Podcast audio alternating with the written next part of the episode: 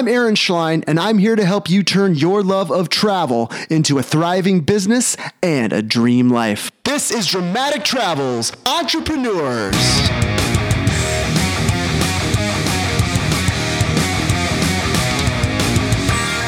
Yo, my friend, it's Aaron, and you have landed on episode number 25 of Dramatic Travels Entrepreneurs. My friend, podcasting plays a huge part in my dream life, and it can do the same for you. Unleash the power of your voice and start your podcasting journey today. Head over to dramaticpodcasting.com. You can read my story and enroll in my free podcasting mini course to help you start your podcasting journey the right way. That's dramaticpodcasting.com. Notes for this episode are available at dramatictravels.com slash E25. Off we go with today's guests.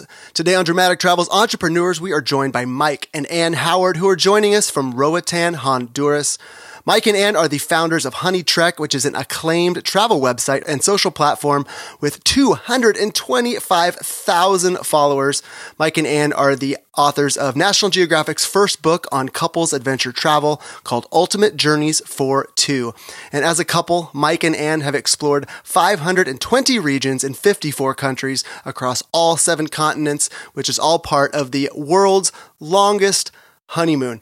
And in addition to their website, Mike and Anne are also authors, public speakers, and have appeared on dozens of major media outlets all over planet Earth. You can find Mike and Anne at honeytrek.com. Mike and Ann, what a bio. What an intro. Welcome to Dramatic Travels Entrepreneurs. Thanks for having us. Yeah, it's good to be here. Awesome. Roatan, Honduras. So just for, for, folks out there in podcast land, those sound those are not canned sound effects. That actually is the ocean you're hearing. What are you guys doing down there? Ah, well, our toes are in the sand and uh, chatting with you as we are actually doing a three month house sit. We're taking care of a little beach bungalow with an ocean view and two sweet cats. House sitting has actually been a really great way to to run a business and have a real office while having an exotic background and a little bit of that travel inspiration when you actually still have to hunker down. Let's just start right there because that, that's fascinating and may not be something that comes to mind when you're thinking of ways to to keep traveling and keep on the road while you're running a business. So just talk about how, that house sitting option. So house sitting kind of falls under one of our one of our big mantras, and I'm just going to jump right to it for anybody listening um, with maybe my best tip, which is a pretty rare one. Like everyone's worried about a side hustle and how much money they're going to make from affiliate deals and where they who they can write for and how they can get paid to travel, and they're focused on all these things. Um, and I think that's because they're coming from a traditional life where they have an apartment or a mortgage, and they're coming from the nine to five where they need to make six figures a year to pay for them and their wife or their kid or whatever. And like we like to think, think of it as a, a two way street. Obviously, we like to, to earn as much income as we can, but we spend almost as much time thinking about how much income we can save or how much money we can save and not need to spend. So we need to earn less income and can have more fun. Um, so I think it's important to think about that in, in general and not just where this income can come from, but how I can live a different lifestyle and adapt to that. Yeah, and bringing your burn rate down is a huge secret of success for an entrepreneur, especially as you're, you're getting getting started. And house sitting is, if you haven't heard of it, just Google house sitting or over on Honey Trek, we have a link in the navigation with our favorite websites and how to build a profile. In a nutshell, you kind of have a little resume online and you search for house sits all around the world, or homeowners can search you out if they've heard of you through friends or they read your profile. And you can practically choose any country in the world any length of time. You can choose if you want cats or plants or dogs, or we've watched rabbits before and we've watched goats. Like we've done all sorts of stuff from New York City to Croatia, and now we're in Honduras. And it's just a really cool way, not only to save money, but also to to really live like a local because you're going to watch somebody's home. And they're going to introduce you to their friends when you first show up and usually overlap for a day or two and they meet, introduce you to the neighbors and And the gig is usually that it's a pure barter. So there are some websites where you can get websites where you can get paid to house it, but personally we think that changes the social dynamic. It's not about you being, you know, cheap labor. It's about you having a friendship and doing each other a favor. So in exchange for free lodging and utilities and utilities and oftentimes it's come with a car and their cell phone and just incredible access um, you look after their place and it usually comes with a pet but you can specify so it doesn't and it's it's these sites are great because you can truly drill down to, to your interests and your uh, time frame to find the right fit for you Well, I love that. Just that it's an exchange of value. When you break it down to its core, you're just exchanging value with someone, whether it's a stranger or a friend. You talked about that breaking out of that conventional mindset that many folks have. So tell me, tell me more, a little more about your background. What mindset, or where did you come from, and how did you develop the mindset that you have today? Was it always there? well, you can say where you came from uh, so i mean i always knew i wanted to be a writer ever since i was like could pick up a pen and uh, went to live in new york city the heart of the publishing world and worked in magazines and went from you know intern work in the fashion closet at InStyle to executive editor of elledecor.com and so mostly i started interior design lifestyle magazines and then um, you know met mike in new york Yep. And then my background is I went to Carnegie out in Pittsburgh for undergrad and I started a social network there. This was 1999, so about five years before Facebook launched. And uh, we almost did as well as them, but uh, we ran KiwiBox, which was our community, for 11 years uh, and then exited in 2009. Uh, so that definitely taught me a lot about social media and running communities and just and creating content, which is kind of what we do now. and Mike is really like he's never been the kind of guy to have you know a a, a job where he gets works for the man. And He started his own business as like an eight year old running a button business to then buying his own hot dog wagon and hustling soccer fields around his hometown in the Poconos. So you know he he's never been one to sit still and uh, take orders. And I think like another thing about like just thinking differently, part of like what we what we hope we inspire people to do and, and part of what keeps us going is just kind of like breaking that mold and doing things differently than you're expected to do them. And like I really personally get off on that and being like, wow, can we live on twenty dollars a day and and might like shirk at that some of the choices we have to make to do that. But it's like, hey, let's do a year and see if we can house sit around the world on twenty dollars a day, including our flights. So that's turned us into a frequent flyer hacker. So we haven't had to pay for a flight in about five years. So like that's another way to to save on that money. So just seeing like people get inspired by that and like look at the way we live and say, wow, I can do that. Maybe I don't need to be at this nine to five, even if my side hustle isn't making me 50 grand, if it's making me 20 grand, or if I have savings that I can live off. Like there, there's ways to do this and chase this dream and put some heart and soul into it. Um, and kind of inspiring people kind of keeps us going and finding new avenues to, to hack that. Well, you guys have truly have a, a special partnership, uh, business partnership, of course, and then the life partnership. Let's go back to, to that. And you breezed over it just for a second about how you guys met. Tell me that. Tell me that story of how you guys met, and then we'll talk more about how you concocted the plan that you're living out right now. How'd you guys meet? so we have very different versions of this story. I want them both. Mike uh, thinks I was courting him, and I thought he was courting me. And uh, we Obviously, met, we know which one of those Right, is true, right. listeners. I kind of told him like, uh, "Sorry, buddy, not interested." And then his persistence, uh, I, I realized that I I was actually falling in love. So we met playing volleyball in New York City, and we were purely teammates in my mind. So we Well, in both of our minds, we started to Yeah, play like yeah. we were equally level, like a pretty high level of volleyball, but just co-ed doubles, and we went the whole season without dating or anything. And then I kind of saw through this facade of I'm not interested, and but not you know in a, persistence. It's like a heart of an entrepreneur. in a, in a subtle way, and some fun text messages, and then I organized a little rafting trip that fell through with her girlfriends. actually there's a huge theme to travel is that when i was like no we're, we're just friends he'd be like but what if you, you want to come this like amazing rafting trip and maybe we'll like road trip and like take a ferry to nantucket and then you know so he, he I, I liked his spirit of adventure and i think actually that's ultimately what made me fall for you Nice. And that I had a car in New York City, so that yes he was a 1990 volvo that really like revs an engine like ferrari so that that did it for me Was it a, was it the wagon or the coupe, Mike? Oh, it was a wagon, 240 DL, limo tint windows, and two 12 inch kickers. Yeah, yeah, speakers took up pretty much the entire trunk. Probably the sexiest wagon on the planet, if you ask me. Oh, yeah. you know it. We could go down a, a pretty uh, illicit path there, but I'm going to bring it back here to at least the PG-13 rated version of this this show. Whether you're realizing it or not, you're falling in love, and so this, let's flash forward to to to this world's longest honeymoon. Take us to the to the beginning of that of that journey and just that first what was that first conversation where you thought maybe this was something we can do?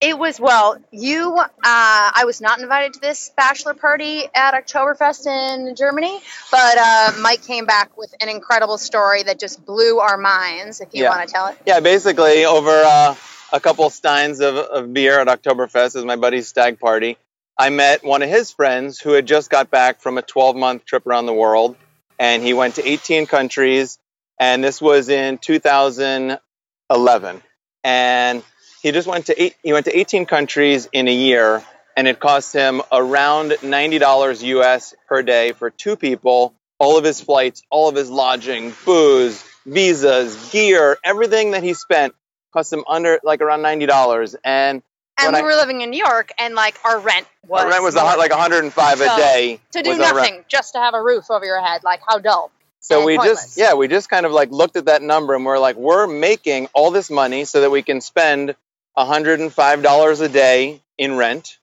to sit in our apartment. And this guy went around the world for ninety dollars a day for two people, flights and everything included. And we were like, we have got to get on that because life is just life is short. People hold off on this dream, whether it's chasing a business or chasing a new life or travel and they just hold off thinking that I'm going to save a little bit more and I get a little more stable and eventually it'll happen or maybe when I retire at 55 hopefully I don't die at 56 but if I don't I'll go around the world and And a honeymoon was a, a perfect excuse. We were thinking like, wow, there are so many experiences we want to have in our lifetime, and it's just not adding up here with 10 day vacations. Like you need to carve out the time to have not vacation, life experiences, like make memories together, especially as a couple starting out. It travel is an incredible foundation for a marriage when you go through some hard times on the road, but you always come out on top with funny stories and, you know, a deeper connection.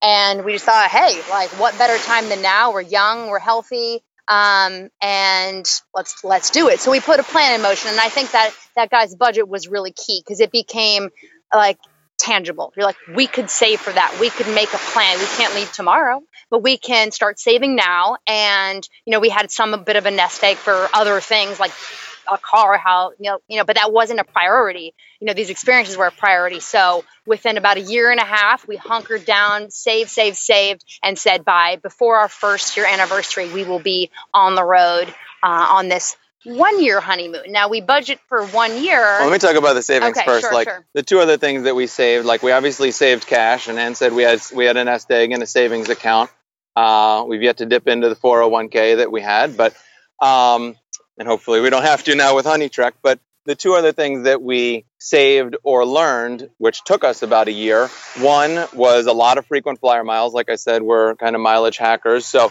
we saved up uh, around 450,000 miles during that year, which paid for a lot of our long haul flights, most of them. And the other thing that we did over that year was just soak up as much knowledge as we could from other people who'd done around the world trips and read blogs and books. Um, shout out to Rolf Potts, uh, who we were just hanging out with at TravelCon, and and his book was really inspiring. So like we just yeah vagabonding. So we learned a ton of stuff, and we can maybe we can talk about that later as one of our one of our side hustles. But Trip Coach is where we're actually one-on-one coaches. Nothing's you know it's not like a pre-recorded course that you take or email course. It's just us and people on the phone, and we try and impart all of that knowledge that we soaked up over that previous year and then the last seven years on the road. Because it was Um, scary. I mean, it sounds so dreamy to go around the world, but you're like, how will that really work? Will I, you know, go broke? Will I get robbed? What if we get sick? What if we hate each other? Like, how is this going to go? Do I book all my hotels yeah, from New York like City? so many logistics, like of pretty much wrapping up your life, and it's very hard to put your life on hold and, and take a trip. There's always something ticking in the background, a bill, a, a forgotten, you know, payment here or whatever, and it, it's it's a lot to wrap your head around. So, um, you know, we reached out within our own community to to figure out how to do that, and now we try and pay it forward and do that for other people. Well, the longer you wait to take a to take a journey like that, to take a leap like that, the harder it is to actually mm-hmm. pull the trigger on. I I know that firsthand. And I'm sure there are a lot of folks out there in podcast land who do it well as well. So you're going out on this one year trip and you talked about some of this, this knowledge and wisdom you picked up along the way. Was this something strategic where you were actively seeking ways to stay on the road or was it just sort of something you absorbed through the people you met?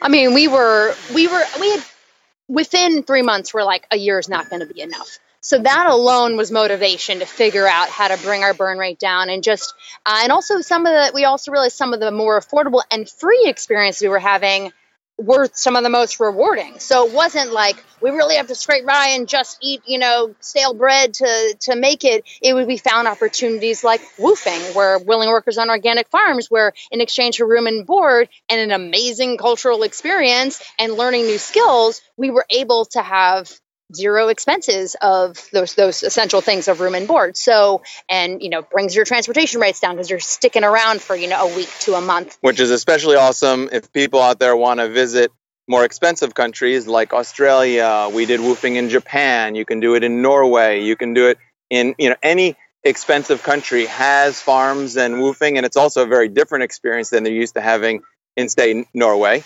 um, but or Japan. You know, to live and work on a farm, but um, and The Last Samurai was pretty much my inspiration for wanting to woof in Japan, and it was amazing. But that's just a little, a fun little hack to do a very expensive country, even cheaper than you can do Southeast Asia. Uh, is find some some of those more local experiences yeah. where Workaway is another big one where it's a it can be anything. It's sometimes farming, but it might be you know uh, working at a summer camp or Doing being an, an assistant vineyard. yoga teacher or uh, there's some really interesting opportunities on there.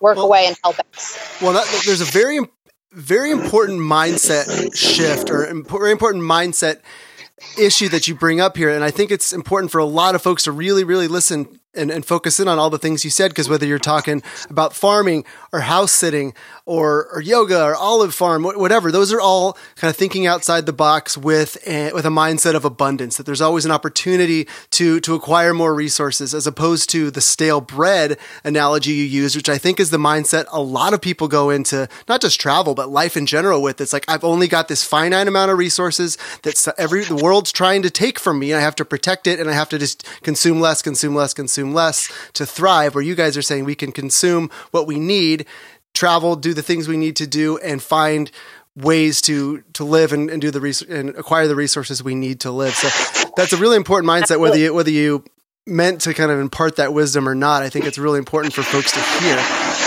So talk and to also, me. Sorry, go ahead. many of us, many of the people listening, probably are content creators in some way, shape, or form, be it a blog or an Instagram account. It is incredible fodder for inspiring stories, and you're having an atypical experience versus, you know, the banana pancake trail around Southeast Asia. So it kind of sets you apart too, having taken that other path. And I think like an important thing is that a lot of your success and a lot of your happiness, no matter if you are eating stale bread, you know, in a hostel on the banana pancake trail, or you're having an amazing woofing experience, or even a crappy woofing experience in Japan, is the mindset that you go into with that there's good and happiness to be found no matter what you're doing. If you go into it with that attitude, you could be in the crappiest hostel eating stale bread and still find somebody else fun next to you eating crappy stale bread and play a game of cards or grab a beer together and hear their story. Like but as soon as you start like oh woe is me i don't have enough money to do this someone on instagram is doing something prettier than me or my friends are making six figures or at least they say they are from their blog and i'm making $2000 a year. Like as soon as you have that woe is me then everything is going to be woe is me. It'll never be good enough you know even if you do make six figures you're like well some other bloggers making a million i saw. Like there you need to find a way to to be happy and like to find value in all of those experiences. And like anne said that's amazing fodder those really unique experiences. And there's really beautiful people that are on these websites that are opening up these experiences to travelers. And it's all about that like human connection and finding love wherever you go. And if you can do that like you're going to succeed no matter how much money you make or where you want to live in the world because that's the true skill, not how well you can run an affiliate program or set up an email funnel, but it's like finding that happiness wherever you are and whatever experience you're in will just do wonders for a successful business. Beautiful, beautifully said, Mike. Tell me, so tell me about talk, talking about the business side and keeping it just you know you knew you needed to create something sustainable. So tell me about that that point along the journey where you just you committed, you went all in on the idea that we're going to do everything we can to generate the right kind of income to to stay on the road and then tell me how that how Honey Trek and everything in the Honey Trek ecosystem grew out of that. Well, I think the first two, we have kind of chapters of Honey Trek. The first two years, because we did think we were going to have to come home, we went big and we traveled fast. We went, what was it, 33 countries mm-hmm. in, in 22 months and, uh, you know, moving almost every two days. And that, that is, even though we were finding many crafty ways to do this affordably, the more, the faster you travel, the, the more money you spend. So we were like, whoa, if we want to make this work and also have the energy to keep going, we need to find something that feels more sustainable. And as we talked about house sitting, that was our next chapter. I mean, we, the next year we house sat in, in 10 different countries. So it still fed our wanderlust while letting us kind of reevaluate the business and sit still and make a plan. So, um, and I think on Honey Trek, like that, well, this idea of like a honeymoon, you know, a trek around the world with your honey kind of thing. So it's a little bit romantic, it's a little bit adventurous, and it's just a name we came up with, and it was available. And, uh, and we started out our trip like most bloggers do, just share with family and friends, and also another value for us, which people don't talk about too often, but your blog when you come back, which we assume we were going to go back to New York and go back to our nine to nine lives since nine to five is no longer a thing. But, you know, go back to the nine to nine. We knew we couldn't just go back with a tan, a flip flop tan, and be like, check out these photos of me drinking beer on a beach in Thailand. The last year was awesome. We wanted to come back with something on our resume and say, hey, we built a brand that has 30,000 followers on social media here's our blog, here's Anne's writing, here's Mike's photography, here's a business that we built. And, you know, that's a, a line item on our resume and not like a shameful year gap that, you know, oh, what'd you do for the last year? Well, we did this experience. What do you think? And so that's partly like why we built Honey Trek. And then as we were on the road, people started being like, wow, this is a cool niche, like World's Longest Honeymoon, um, which little side tangent, having a niche or something that turns people's ear towards you when you talk to them in the elevator or in the hostel is is a good litmus test if you've got some staying power. Because if the girl or guy who's just traveling and likes beautiful beaches there's hundreds of thousands of them out there trying to make money.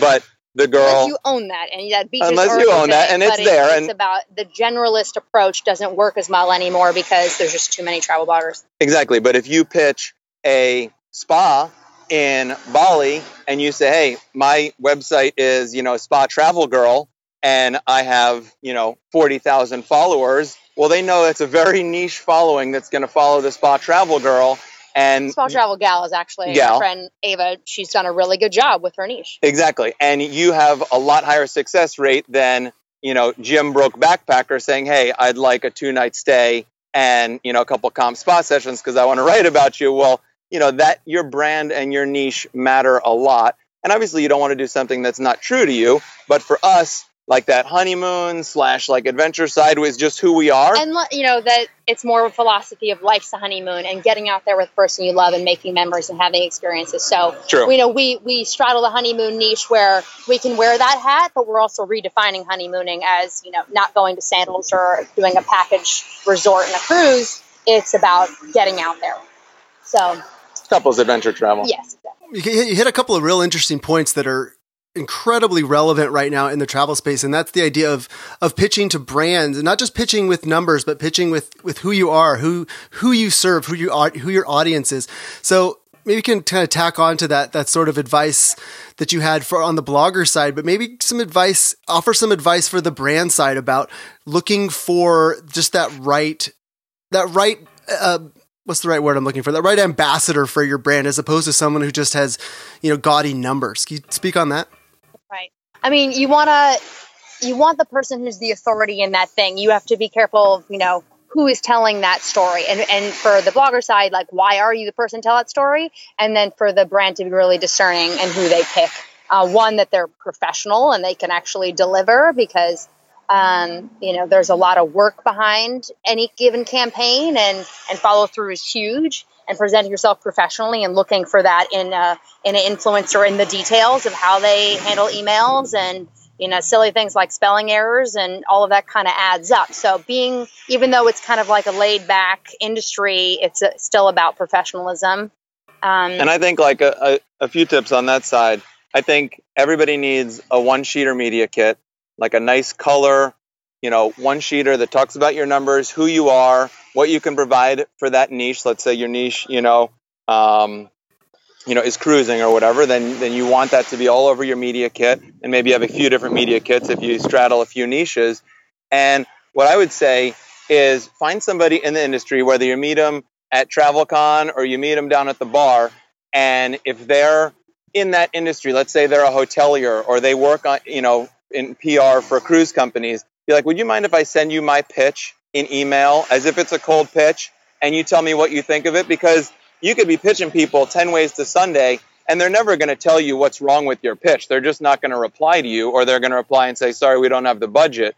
But if you find somebody who's friendly, you have a friend in PR, exactly, a friend in, friend in PR, or somebody you meet in a forum, say, hey, would you mind if I sent you a cold pitch? And and I think that kind of thing will will help you elevate your game. But like Anne said, be professional, spell check everything um, meet a ton of people, network like crazy. Because the human connection is huge. You know, going to conferences, I I feel like we usually have success because you know we're real people, and it's not you know the more you can take it offline and make it human again uh, goes a long way. And one like little quick tip for brands. Um, and I think this is known by a lot of people, and they hear it at conferences, and then they say, "Okay, but it's still about the number of likes and followers." Like yeah, we have 225,000 followers, which which is nice, and, and we're proud of that. But I think what's important to brands is much more about the niche that that follower is in, not just random, you know, beautiful girl taking beach photos that get 30,000 likes. Because 30,000 likes are nice, but are those beach followers going to book your trip? Are they actually coming? Are they interested in your region or your style of travel? So I think that's a lot more important than than that like. And I know your boss says, well, how many likes did this photo get that we sponsored? Or how many followers does this person that we're paying $3,000 to come and do a shoot for us? But in the end, it's a lot more about engagement and the niche that, that that person's in. So comments on those photos, are they real comments and not just, you look pretty, you know, are they, oh, this is interesting. Like I'm thinking of visiting, um, you know, Santorini next year as well. And your blog is really informative. And are they writing blogs? Because we we do a little bit of both. We do social and we do blogs, and now we probably have a lot more social conversations between Instagram stories and you know Facebook lives and whatnot. But blogs are still important, and that kind of proves, like Anne said, your authority and that you're that you can intelligently speak on a topic and not just look cool or, or you know or fun on social, which is a little bit more fleeting and maybe doesn't have the staying power, the link juice, all the other value that that blogs can provide to a brand you two do a wonderful job of just putting yourselves out there and your personality, letting the world really truly know who you are, what you're about, and who you want to serve. And whether you, I'm sure you've just kind of evolved that over the years, but at the same time, there's just a, an authenticity that you just can't manufacture that you guys clearly have and you provide to your followers. And there's just so much to learn from that. I mean, you can't really teach someone to be authentic other than just tell them to be authentic. So, you, and you touched on the networking piece at, at TravelCon. I want to kind of go down that road a little bit, and this is kind of all connected. It's just that idea of, of forming human connections, whether it's it's networking in person or in social networking. So, people out there who might be struggling with forming those those one to one connections, what advice can you give for them?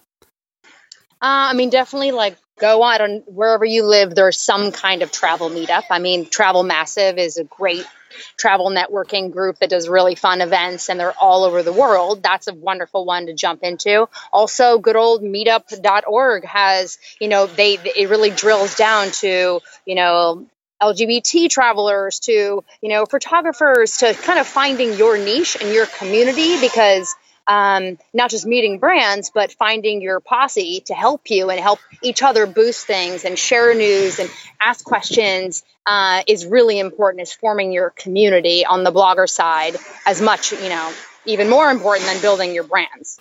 And I have a, because it will lead to that eventually.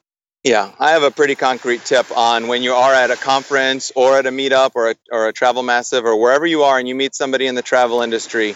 And I don't care how small they are, if they're totally not your niche, but what I do, one of my, my favorite tips for people is when you meet somebody, always trade business cards number one because that way you they have your business card in their hand and something to refer back to and it's another touch point of your brand maybe it's the next morning when they see it on you know their hotel bookshelf, but they it's a touch point of your brand. And then you have all of their touch points on social, you have their email. And what I like to do, if I have a good conversation with somebody, I jot a little note on the back of their card what we spoke about at that bar. And I also write down what conference we were at so that later that week, the following week, I connect up with anybody cool and almost anybody that I meet with on all of their social platforms. And I don't say anything to them, but I follow them on Twitter. I, I find them on LinkedIn and I say, hey, great meeting you at TravelCon or TBEX. Let, us keep in touch. So there's a LinkedIn connection. They see I'm professional because they go to my LinkedIn profile and see, oh, Nat Geo, Honey Trek. So that all of a sudden elevates our relationship to where they they look at that and say, "Ooh, wow, that's a cool idea. I have a partnership that maybe Mike would be good for." Where if I didn't reach out and connect on LinkedIn, they would just see Honey Trek and, and not go any deeper than that. So having a good LinkedIn profile and connecting with people and writing writing a note down on your business card so that email is not just great to meet you somewhere. It's like, oh, it was awesome chatting with you about your trip to Barbados for SATW. Looking forward to keeping in touch. It's like, wow, that guy really remembered me when really you j- jotted it down on a card because you met 800 people at that conference. But having that little extra touch point, I think, would make your connections and networking go a lot farther. I agree. And and as someone who networks quite a bit, goes to conferences, you know, when you get those emails, those follow up emails when you get home, you know, the ones that are just copy and paste and, you know, just, just kind of blasted the spray and pray method. And then you know the ones that where someone actually was paying attention to what you said. And it doesn't matter how they remembered the little detail about you. It's the fact that they they they took the time to write it down and put it in an email. You just they immediately get elevated to to a higher status in your brain just involuntarily. And that's that's really solid concrete advice so let's let's let's dive over into into your book, and I I want to kind of have this conversation in two parts. First, I want to talk about the process of, of writing a book. You guys are you guys do a lot of writing, so it maybe it's been easier for you than for some. But just tell me about that process of writing a book. It's hard. It's really hard. it's uh, you have to love it, right? Like you have to. Like it's fortunate that I really do like writing, and Mike really likes photography, and you know, editing is a pain for everybody. But um, I like editing actually. Oh, good. I'm glad I have a lot more photos to edit. Um, and text. And lots of text.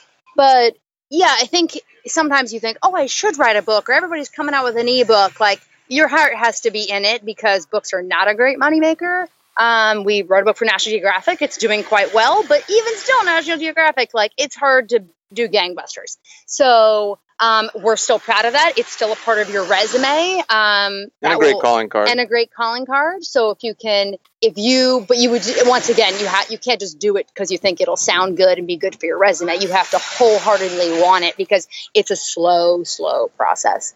Um, and also, like on the on the marketing, I mean, Nat Geo had a team to help us market it during the book launch. And, you know, we, but still, we do a lot of our own marketing and, and promoting of the book. And, and that's its own hustle um, is after the fact. It's not like you just write it and it just goes out there and all of a sudden tens of thousands of people buy it. Um, and I would say like it depends on the content, the subject matter. Yeah, if you're writing a biography or you truly love to write and you want to self-publish a book, great, go for it. It's another tool. It's something you can sell to your email list or on your site. That elevates you to say, hey, I've got a printed book, even if it is self published on Amazon. It's something your fans can hold and it makes them even more super fans. But I think a self published book isn't isn't going to open you know the same doors as having a large publisher so i wouldn't write a book just to try and elevate your game in the scene um, but you know what i mean Yeah, no, it's tricky because I mean, a book maybe that doesn't do well, but maybe it leads to more email subscribers for you. And um, it yes, but it's it's all you got to do it for the right reasons, basically. Yeah, well, and that's kind of this, the second part of the conversation that I wanted to, to get into is so you have you have the book, you've written the book, and then I talk about just some of the some of the other benefits just of having a book. You mentioned you know using it as a calling card, and I'd imagine it opens up quite a few doors for you. So you talk about some of those doors that get opened or have opened for you from having that book. Well, what's interesting also is because, okay, so the National Geographic, we had gone around the world and they approached us and it was remarkable. And to have Nat Geo say, hey, we write a book for us? Well, we're like, we'll figure that out. Yeah, well, sure, we're on it. You know, so it was really, we had to step up to the plate in a massive way. Now, for the Falcon Guides book on glamping, they also approached us. They saw we were doing a lot of glamping around the world and asked us to write it. We were just coming off the Nat Geo book, totally exhausted. But, you know, we thought about it and we're like, this it makes you writing a book makes you elevate your game. So say for example, our fourth chapter of Honey Trek after how Sydney became buying a funny little vintage RV. It's a Toyota Sunrader from 1985. We adore Buddy the camper. Um, and we're like, well, we're going on a road trip around North America anyway, and we could just cruise, right? We don't need a thing. We know how to live affordably. Like, we don't need partnerships. Like, we got this. We don't need to open, have anyone open our doors. Well, you know what? Doing that glamping book made us push our game and go, you know, we are going to find this like this incredible pair of biologists who started this like journey called Bison Quest, where you go and do biological studies with them and help. You know, so it's like we would have never sought out that couple unless we were writing a book. So it's kind of it's given us so many other stories beyond the book too so that is a huge side benefit. We have content for miles even beyond the, what's going to go on the page for that book. So we almost bailed at a moment to be honest and we were like you know what? Let's do it. And i'm so so glad we did because the experience we've had the connections we've made are you know uh, leaps and bounds above what we would have had if we didn't do a book well, so that's been a that's theme. Not monetary. That's life. That's life value. Well, and that's been a theme. It's come up several times throughout this interview from both of you, just talking about the the personal connections you make eh, during your adventures and along the way, and just those those those memories, those lasting memories that are just transcend really any money or job or profession you could ever get into. And I just I think that's got to be one of the reasons why you guys have made such a great success out of it because that's such a huge part of what you're after. The you know the the why. You need to make money. You have to make a business to keep things moving, but your why and is just so clear and just develop those strong, powerful, lasting memories that come with travel. Uh, you don't have you don't have to convince me this; those are just beyond powerful. And I love that you guys have what you've created is amazing, and I love what you are willing to share and creating all this incredible content. So talk about your. There's, a, again another facet of your business which I love. Is you guys are into trip planning. Tell me about that.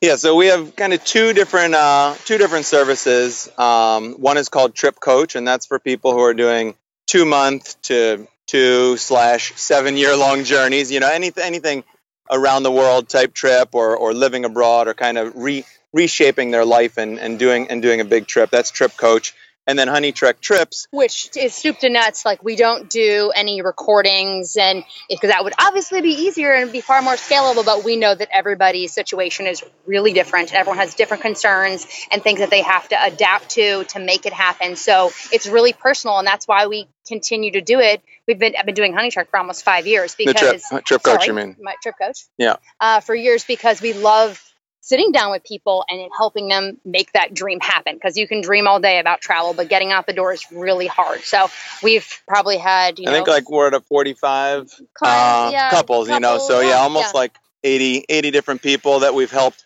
go on trips. And yeah that is super inspiring way more valuable than the money because like Anne said all of we're our friends, friends. Well, all of our friends in the affiliate game or like who also run courses are like dude that is so not scalable just record a video, record an entire session that you give somebody, slice it up and charge 150 bucks instead of 600 and you'll do way more than six times the business. But for us, it's not about the money. It's about being on that call. And I've kind of got goosebumps right now. If you could, uh, if we were on video, like just knowing that you're affecting someone's life in such a positive way and that you can give them the skills to not make their trip a total cakewalk, but just kind of elevate them to get rid of all the kind of BS and stuff that you learn over that. Stress. Yeah, the unnecessary stress and confusion. And some people who are not even sure they want to go on a trip, and when they finish the course, they're like, "It's on."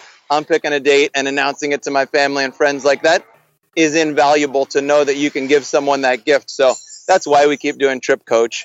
And there's various levels of trip coach too, from an hour to a three hour to a two weekend course. Yeah. At different prices. But and then the second piece is um, we do get that not everybody can take you know months off and go travel the world, but they have lofty ambitions to have more local experiences and having far flung adventures. And that's hard to pull off on the normal 10 day vacation, but it's possible. So we uh, actually partnered with a dear friend who we've known for over a decade who also has been around the world with her husband and who is a certified travel agent for Zell. So she gets all those benefits and perks that we actually can't get because she's uh, you know a b2b person who has the inside deals with the hotels and the airlines and and the booking platforms and stuff. So we together we go big dreaming with somebody and go okay yeah let's make that trip happen. And then we work with melissa to actually like see it through soup to nuts you know ideation to you know did your plane on your return leg not you know get canceled and, and fix that for you. So um, that's been exciting Honey Trek trips and uh, we're planning a killer honeymoon for a couple in Chile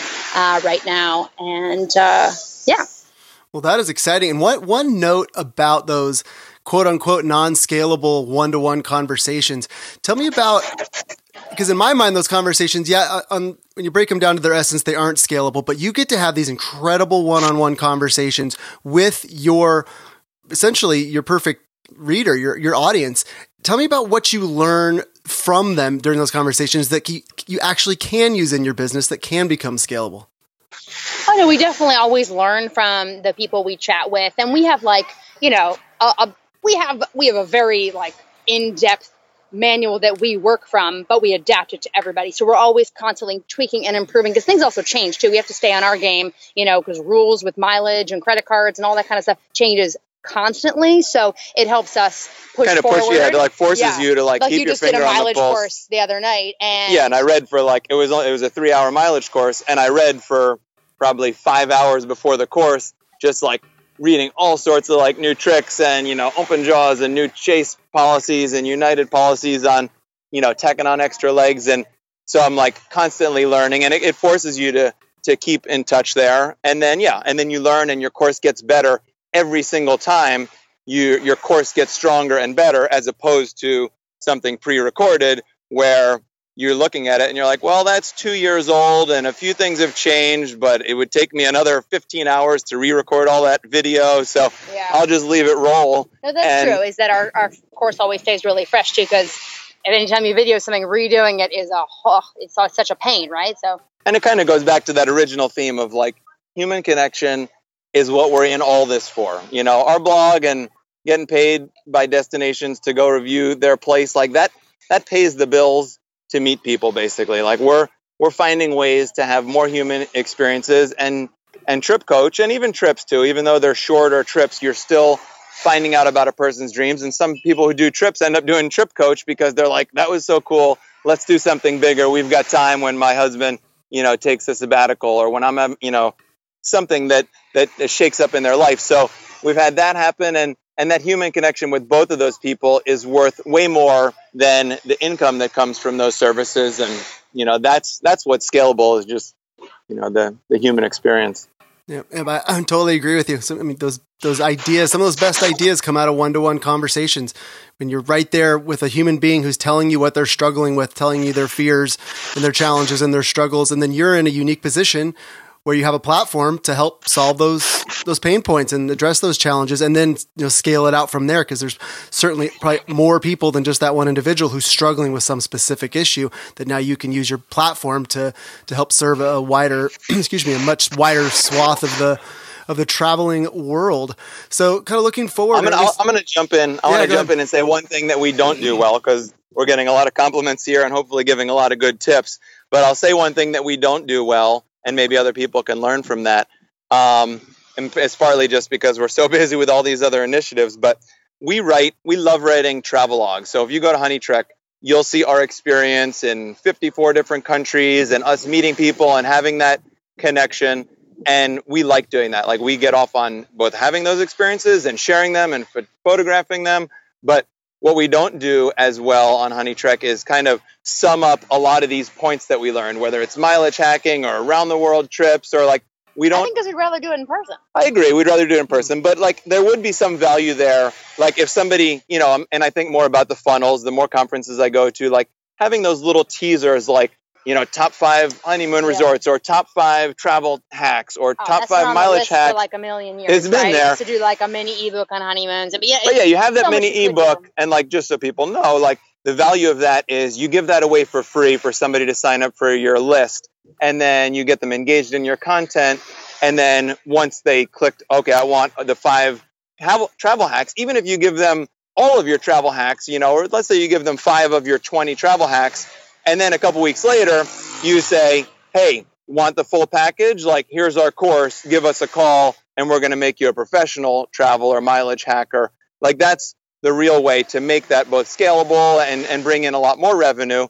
Um, so I just wanted to kind of admit that we don't do that um, on our site, partly because we just have too much uh, other stuff on our plate and just love doing the travelogue side, and that just inspires people. So that's one avenue. But um, yeah, I just wanted to throw that out there. Well, sure. And that kind of leads into my next question, which you may have just even answered. But the question is going to be what is what's the biggest challenge in your business right now? it's uh i mean back to the book. I mean we are fully committed to finishing this book by march and it's really hard to multitask with the book. It just is. Like we we told ourselves that as we were reviewing properties for glamping we'd be writing it all along. Well you know what? When you're moving like a couple hundred miles a day and like uh, you know running around that property and, and photographing things and riding a horse and all that it's just it's just hard. So you have to uh, we now have basically probably hurt our other parts of our business because we are now out of time and need to sit still and do nothing but this book. So time management is a huge thing, but it's also like I know we couldn't have done it differently. I know we couldn't have done it differently. So we, um, you know, it's good to have other pieces of our business kind of floating, getting the occasional call here and there, and we'll still take those, but we can't be actively out marketing and pitching right now because we just can only take the bare minimum, really. Which leads to like you know kind of full circle back to the original conversation of like bringing your burn rate down is just as important if not more important than making a lot of money from your blog or side hustle. Like us having an extremely low burn rate allows us the pot, the opportunity to say let's go do a house sit for 3 months in Roatan and make pretty much no money from writing other things or working with tourism boards and we're going to be here for 3 months and not even blink an eye or think, oh, where is our income coming from? And when I talk with my friends who are like still living in SF and and New York, and they're like, well, I lost my job. Like, I need to find something in the next two weeks to pay my rent. I'm like, you are in the wrong hustle, man. You're hustling a lot because I was in New York and I know what it's like.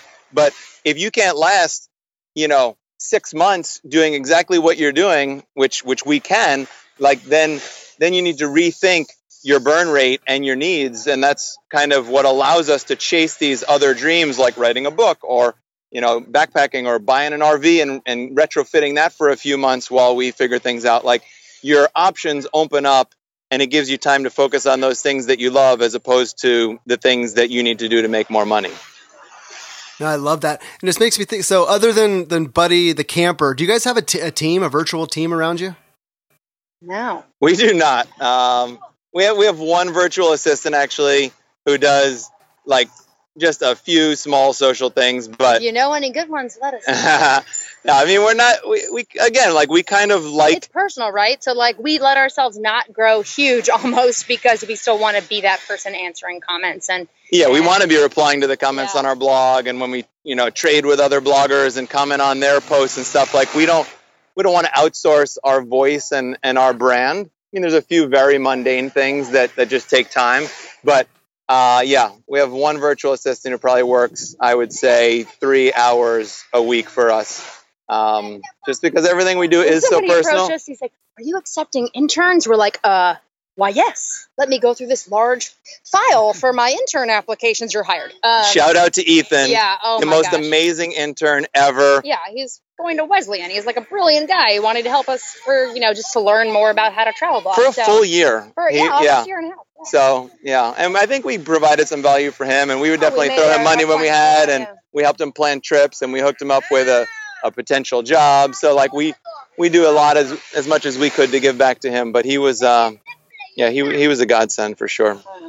Right, we're winding down on time here, guys. But before we go, I got to ask you, as um, as business partners, as life partners, being on the road all the time, tell me about some challenges just as a couple on the personal side. I mean, you're gonna want to kill each other, you know. It's just, this happens, but you also learn how you have to learn how to get over it, right? So, like, you're gonna have these sort of like flame up moments, but then you're still on a deserted island together, and you need to make it work. So, and that's good. Like, we are each other's support, and we know we have the other one's back for anything. And even the other one's down, you know, you pick the other one up, and and you learn to like sometimes take a hike in a different direction and collect your thoughts and we we do this like ever so rarely because we're literally like attached at the hip. But when we do take a walk in a different direction, we come back like missing each other terribly. Like sometimes you just need that little bit to reset and do that. Take those moments to reset because you know it's it's not always perfect, but you you you you um you know find the joy in in simple things and, and always find a way to reconnect. And if somebody is like looking to start a business, you know, with their spouse or their girlfriend, I mean, there's two schools of thought like we did. We'd never run a business together and we just jumped right in. Honey Trek didn't start out as a business. It just started out as a blog, which I think was was good. We didn't start out thinking, okay, we now we need to make money to pay for this trip together. That might have been a little more stressful. But you could also start things small, whether you want to do a trip or a business, like do something small together. Do a one or two month trip as opposed to just jump right into a one year trip. And do or, it for you, right? I think I think that is a piece of a success for Honey Trek is that we exactly that. It w- there wasn't the pressure of like this needs to be a hit. We're like we're doing this for us, and you know what? No matter what happens, like this will still be for us, and we will have gained a lot. Yeah, it won't be a failure if we don't make yeah. money. It'll yeah. be a success, it just a, a different kind. If you're having fun. Yeah. That, that, that's remarkable, and it's it's really special because I know I just me personally, and there's probably a lot of your readers who might imagine themselves in your shoes, what that must be like to to be just not just traveling with your spouse, but but creating creating with your spouse and running a business with your spouse. That's incre- incredibly incredibly challenging, but at the same time, maybe just some of the lifestyle choices you've made, just sort of like things to decrease your burn rate. They're also de- decreasing your stress rate, which can probably only do good things for your relationship. I would imagine, at least, just because so many people just fight about money. And if you guys never have to fight about money, God, you guys are, you know, half the battle is won. Yeah, and the reward, like there is more, you know, there's there is high levels of stress sometimes, not too often, but the that reward is so much greater when you can see your name on a book or know that you influenced say, you know some somebody's trip or around the world journey like that reward is so high that like i alluded to before when you look at those small little fights you're like okay let, us forget about that and like just think about all these amazing things we just put in our newsletter from the past 30 days. Like that that kind of elevate that reward is really great um, and it just washes away any of those little stripes or, or tiffs that you have which everybody has you know? It's not because you're on a beautiful beach taking instagram photos that that fights don't happen. Like you know they happen and you just got to do more such amazing things that they make those fights not as important as or if they were the only thing you, you know? know? what's funny is like i feel like because we move move move like we're crazy. Like we just move a lot like something we are super boring here in Roatan. Let me tell you, we are just loving having a hammock and a view. Sometimes you need to do that, and that brings us closer too. You know, it's to have a moment to kind of like absorb what just happened. You know, because sometimes you don't appreciate because it all flies by. So it's nice to have those like recalibrations. Yeah, well, it's debatable whether swinging in a hammock is truly boring, but I appreciate what you're saying. Just that that, that time to reflect and, and enjoy you reap, like you said, the rewards of, of, of your hard work, of the relationships you've built, of the just the great positivity you've put out into the world. It's really it's really special, and you should reflect and enjoy that. You deserved it. You've earned it. So, Mike and Anne, before we say goodbye, last question, and you guys can answer together or separately on this one. I ask this to every one of my guests because I like to give credit to all the wonderful people who help us in our businesses and in our lives. Who has had the biggest positive impact on your business besides yourselves? Hmm. Positive impact on our business. That's a good question.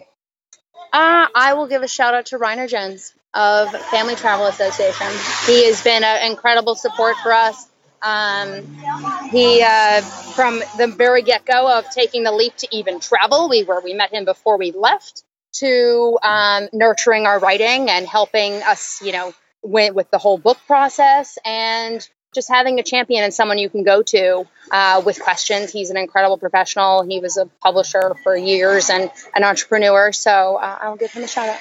And I will give a shout out, and this has nothing to do with TravelCon, but I will give a shout out to a dear friend of ours, Erica Virvo. Um, and it's not so much on the business side, although she knows how to hustle that and you know all the things she runs for Nomadic Matt, but it's about kind of her attitude and and her love of people and life. And if you've seen her shares on social, uh, she wears her heart on her sleeve in a major way, and she she travels to love people. She doesn't travel to produce content or get the next Instagram photo or get free comps. She travels to love people, and that kind of inspires me and us to to to continue that, to keep that a part of our mission. Because it's very easy once you hit a certain level to be like, oh, let's do this partnership and make even more money. Oh, two weeks later, or two days later, let's go on another partnership and just string these monies together without seeing the people that that you're there to capture and, and share a story. And she kind of keeps us on our toes there, and uh, so that's that's inspiring to me. That's beautiful, beautiful. Uh, acknowledgments there, and it's great to surround yourself with with these incredible people that can keep you moving, keep you inspired, and just keep you living the dream. We've been chatting with Mike and Anne Howard from Honey Trek. Uh, you can check them out at honeytrek.com, and while you're there, you can check out their book, Ultimate Journeys for Two. And Mike and Anne can also help you plan a one to three week long vacation with Honey Trek trips, which you can find at honeytrek.com/trips. Or if you really want to go for it, plan your three to twenty-four month month long journey around the world at honeytrek.com slash trip coach. And finally, you can find Mike and Anne all over social media. They're at honeytrek on all the socials. That's at H O N E Y T R E K. Mike and Anne Howard, thanks so much for taking the time out of your, your very busy day there in uh, on the beach in Roatan, Honduras. Thanks so much. Thank you. Thanks for having us. If you create travel content, then you know how important it is to truly connect with your audience. And podcasting is simply a phenomenal way to create those intimate connections.